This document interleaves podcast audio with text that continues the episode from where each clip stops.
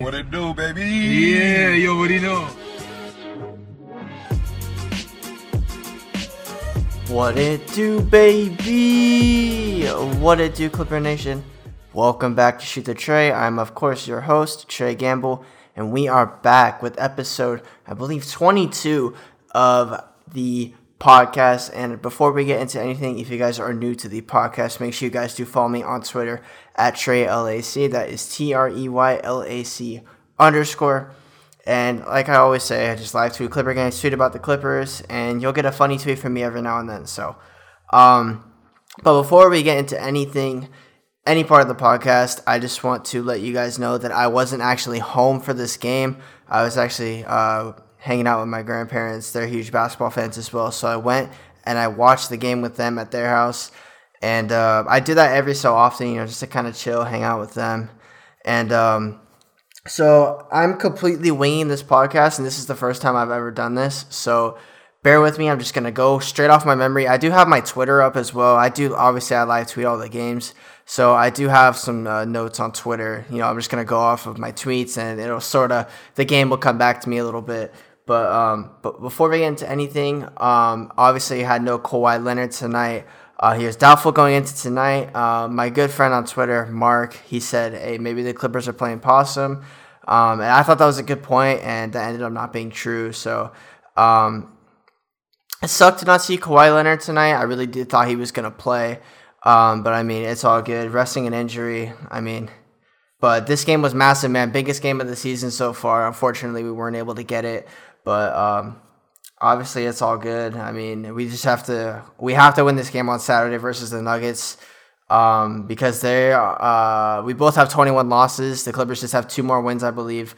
I believe the Nuggets are 41 and 21. The Clippers are now 43 and 21. The Clippers just, haven't had any games postponed or rescheduled because uh, they've been relatively they've been very healthy with COVID. Uh, COVID protocols have been very kind to the Clippers. Knock on wood that uh, it continues to be that way. But um, before we get into the game tonight, let's get into our buzz around the league segment. Um, nothing really too crazy on here, but just off the top of my head, the Mavs beat up on the Warriors last night. And uh, I'd never seen the Mavs beat up on a team that bad before. I mean, it's just straight domination. Um, they won by 30 points. I think that has to be the largest margin of victory for the Mavs this year, right? I mean, I don't think I'm missing anything too crazy. I mean, if I am missing something, let me know for sure. But just straight dominance by the Mavs. I didn't even watch the game. It was 62 29 and a half, so I just didn't even bother to watch. And I mean, honestly, I mean, if that was my team, man, if that was my team, man, I wouldn't have watched either, to be quite honest. But, anyways, let's get into the game tonight. And my buddy was in attendance for the game tonight. Uh, he was in Phoenix, um, and I was super pissed off. I was so jealous. I was like, man, how do you not have me out there, man? I'm trying to go out there. I'm trying to watch the Clippers, man. Um, but yeah, my buddy was in Phoenix tonight, so shout out to my boy uh, for being out there tonight. It was the same buddy I went to the Bulls Phoenix game with um, earlier, a month ago, actually. That's crazy. It's been a month. That's insane. But uh, let's get into the game tonight. Um, the Suns were without Jae Crowder and Dario Saric.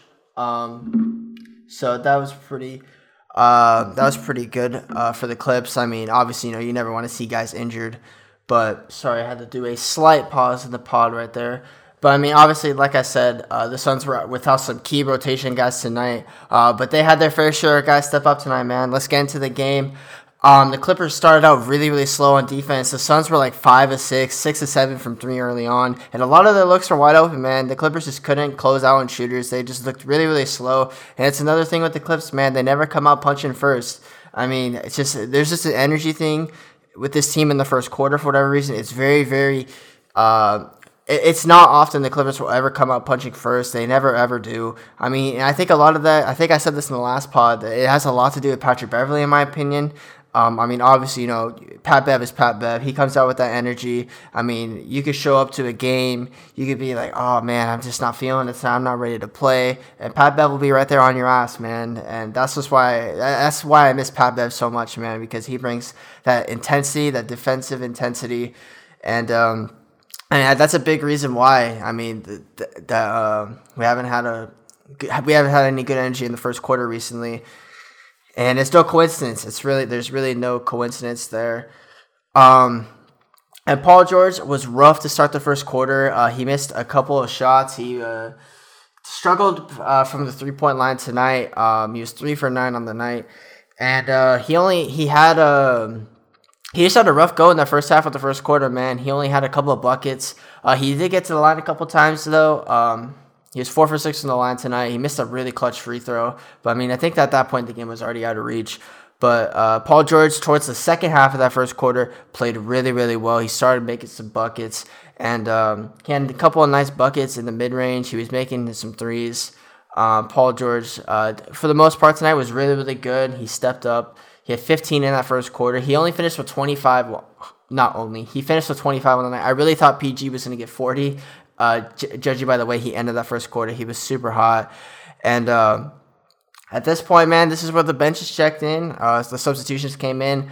Uh, the Suns had Frank Kaminsky and Cameron Payne check in. Uh, Chris Paul doesn't play a whole lot uh, in that first quarter. He plays like the first five minutes, and then Cam Payne checks in for him. And I want to give a shout out to Cam Payne, man, because he was one. He was like, I swear, he was so close to being out of the league, but he's really found a role in Phoenix, man. Coming off the bench, being a really good replacement for Chris Paul. And I just want to say, Chris Paul, man. I miss that dude so much. The things I would have done to get CP on the Clippers, man, is just insane. What he's been able to do with this Phoenix team. He's no MVP. Just let's just stop with the MVP CP3 talk. It's ridiculous. There's no MVP. when was the last time an MVP averaged 16 in a game? I mean, let's be real. But Chris Paul's done wonders for the Suns team, man. He really has, and uh, it's just a pleasure to watch him. Uh, it's not a pleasure to watch him against your team. I mean, all these years he was on the Clips, man, was it's such a blessing. It's such a blessing to see him hoop for the Clippers for six seasons, or however many seasons. I'm pretty sure it was six seasons, but really, really good stuff from Chris Paul. Always love seeing him. And Devin Booker's one of my favorite players, man. He's just he's just such a hooper, man. His his shot is so nice. He's one of the best jump shots in the league, the best looking jump shots in the league. And uh, Cameron Payne, man, he, let's get back to the game. Cameron Payne lit us up in that first quarter, man. That whole first half, pretty much, he was just having an out of body experience, making every shot. Cameron Payne, what did he shoot? He shot six of fourteen, but he shot like he made like five of six shots like early in the game or something. Having out of body experience. The same with Frank Kaminsky, man. Um, I think he's been out for a little while. I think he was uh, in COVID protocol for a while.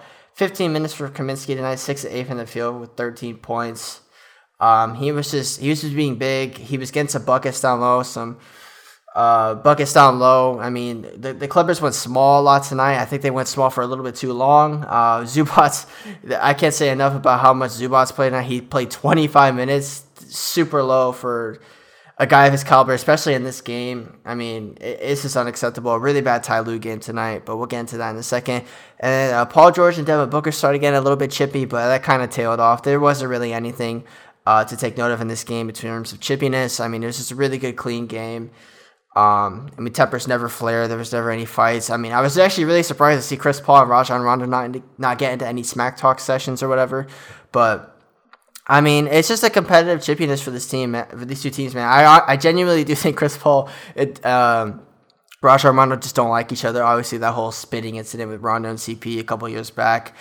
Um, when they were on the Lakers and the Rockets, but uh, Paul George and Devin Booker is just a, a basketball chippiness. I do, I really do think that they're cool off the court and stuff. But, uh, anyways, Paul George uh, into the second quarter was still really, really good. Patrick Patterson, my gosh, man, the Clippers were they were fighting, they were staying alive. They were down like in within the range of five to nine points. Two Pat misses that layup that off of that Rondo dime. Rondo drove in from the right side, I think, and he like dished it off to Two Pat. He just missed a bunny at the rim, and that, the momentum swung after that. Man, that that really really loomed large with uh, the the ending of that second quarter. Um, it just Two Pat just really bad defensively. Uh, how many minutes did he play? It feels like he played a ton of minutes. He only played 13 minutes, but it felt like 30. Um, I mean, he was just getting matchup it. Chris Paul's just doing his 1 million IQ thing. He's just getting Patrick Patterson on switches and just going to work. Um, but I tweeted, I cannot believe Two Pat missed that. Oh my God. And the, the timeline was flooded with Two Pat slander uh, for that entirety of the first half. But the Clippers were in good shape to a Two Pat layup, man. The, lead, the the Suns pushed it back up to 11, and then uh, the Clippers called time, I'm pretty sure, vice versa. The Paul George checked back in. Um, and he started. He was aggressive, getting to the rim. I thought, yeah, he should have had a couple more and ones, but I mean, what can you do? Uh, Paul George still can not getting a superstar whistle, but he had some really strong attacks tonight. More specifically in that second half, finishing on that reverse. He had a nice and one late in the game. I might have been the third quarter actually, but he had a really nice and one. Um, I think it was Mikal Bridges that had the foul. I don't even remember. Who cares who got the foul? But Paul George had a couple of really strong drives tonight. And Devin Booker, I mean, Terrence Mann was picking him up full court uh, for whatever reason. It was in the end of that first half. Uh, the Clippers were within like four. And then Devin Booker had a four point play with Terrence Mann. He was on his back, complete foul. I just don't understand why Terrence Mann was picking him up full court in the first place. I mean, just pick him up a half, just stay in front of him. You don't have, you're not getting a steal. Like I just don't understand picking him up full court. I mean, I like the intensity, the aggressiveness. Terrence Mann, you know, taking on that challenge, but he wasn't great defensively tonight, in my opinion. I mean, I could be missing something, but I don't think Terrence Mann was really all that. He did have two steals to his credit, but I mean, he had a really bad foul on Devin Booker, and that really swung the game. But the Clippers were hanging around, man. They were. I mean, giving themselves a chance. I tweeted on Twitter, it's on Phoenix to close this out, man. The pressure is on them to close this. Um, the Clippers, I mean, it's just like the Magic game. I mean, obviously the Magic are god awful, but Clippers being undermanned, you know, just staying in it, it's just all you can ask for. It's just if you can keep it within single digits going into that fourth quarter, you've given yourselves a chance. Um, we're not gonna do a halftime thoughts because I don't honestly I don't remember what I was thinking at halftime. I was listening to Lucas Hannon and Justin Wilson's halftime show, and I just was kind of vibing. Um, I mean, Paul George was good in that first half. He had uh, he had 16 and a half. I think maybe he should have been a little bit more assertive in that second quarter. Uh, he had that one free throw, and that was about it. And he finished with nine second half points. But uh, Reggie, man, let's get into Reggie to start the second half. Um, he's just really bad tonight. It's just it, plain and simple. He had a couple. He had a nice stretch in that third quarter. He had a, a, a three pointer and a layup. Uh, the, the, the Reggie slander was off the charts tonight, and rightfully so a really really bad turnover uh, late in the game. He kind of he had he like probed into the paint, dribbled it back out, stumbled and lost the ball off his foot. It was immediately subbed out after that. That was in the fourth quarter, like midway through the fourth. Rondo checked back in after that. It was just a really bad Reggie game, and that's gonna happen. As good as Reggie's been this season, man, he's just he just had a bad game tonight, and that's there's, there's nothing wrong with that. It happens. 10 points, 4 of 11, 2 of 5 from deep for Reggie tonight. Uh, 4 assists to 4 turnover ratio. Not good. Um, but I mean, the name Big Government, Brian Sieman said Big Government on the broadcast tonight. So shout out to Justin Russo for that. It made the broadcast. I thought that was really funny. Um, but I mean, then Reggie had that nice stretch in the third where he had a layup and he had, I think it was like a floater or something. Then he had that three pointer, uh, or vice versa. It was in the, the opposite order.